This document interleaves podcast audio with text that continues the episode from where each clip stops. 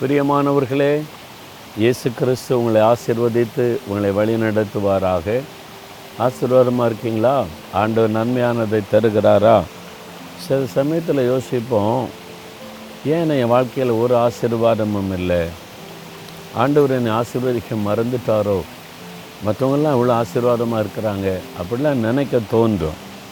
ஆனால் ஆண்டோடைய வசனம் என்ன சொல்லு தெரியுமா? நீதிமொழிகள் மூன்றாம் அதிகாரம் முப்பத்தி மூன்றாம் வசனத்தில் துன்மார்க்கனுடைய வீட்டில் கத்தருடைய சாபம் இருக்கிறது. நீதிமான்களுடைய வாசஸ்தலத்தையோ அவர் ஆசிர்வதிக்கிறார்.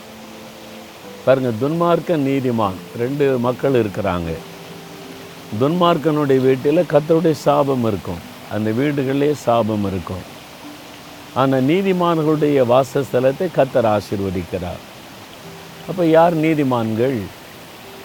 அப்படின்னு பார்த்தா இயேசு கிறிஸ்துவின் ரத்தத்தினால் யார் கழுவப்பட்டார்களோ அவங்க தான் நீதிமான்கள். பாவிகளா துன்மருக்காராக இருந்த நம்மை ஆண்டவர் நீதிமானாய் மாற்றுகிறார். எப்படி? அவர் நமக்காக சிலுவிலை சிந்தின இரத்தத்தின் மூலம் நமக்கு மீட்பை உண்டாக்கி நீதிமானாக்குகிறார். அதுதான் நாம் பாவங்களுக்கு செத்து நீதிக்கு பிழைக்கும்படி இயேசு கிறிஸ்து தாமே சிலுவையில் தம்மை ஒப்பு கொடுத்தார் என்று ஒன்று பேதரு ரெண்டு இருபத்தி நாலிலே வாசிக்கிறோம். அப்போ நம்ம நீதிமான்களாய் நாம் மாறுவதற்கு அவர் சிலுவையில் தன்னை பலியாய் கொடுத்தார். அதன் மூலமாக நாம் பாவ மன்னிப்பை பெறும்போது நீதிமான்கள் என்கிற ஸ்லாக்கியம் பெறுகிறோம். அப்போ நீதிமான்களுடைய வாசஸ்தலத்தில் கர்த்தருடைய ஆசீர்வாதம் கட்டாயம் இருக்கும். வாக்குத்தத்தை போய் சொல்லாது அப்போ நீங்கள் நீதிமான் ஆயிட்டீங்களா? அதை யோசித்து பாருங்கள் இயேசுவின் ரத்தத்தினால் கழுவப்பட்டீங்களா?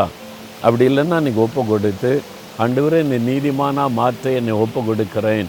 உங்கள் ரத்தத்தினால் என்னை கழுவி பரிசுத்தப்படுத்துங்க. அப்படி சொல்லுங்கள் உங்கள் வாசஸ்தலத்தில் கத்தருடைய ஆசீர்வாதம் தங்கி இருக்கும் சரியா? தகப்பனே நீதிமான்களுடைய வாசஸ்தலத்தை ஆசீர்வதிக்கிற தேவன் நீர். ஆண்டவரே துன்மார்க்கனாய் பாவத்திலிருந்த என்னை உம்முடைய ரத்தத்தினால் மீட்டெடுத்து நீதிமானாய் மாற்றினதற்காய் ஸ்தோத்திரம்.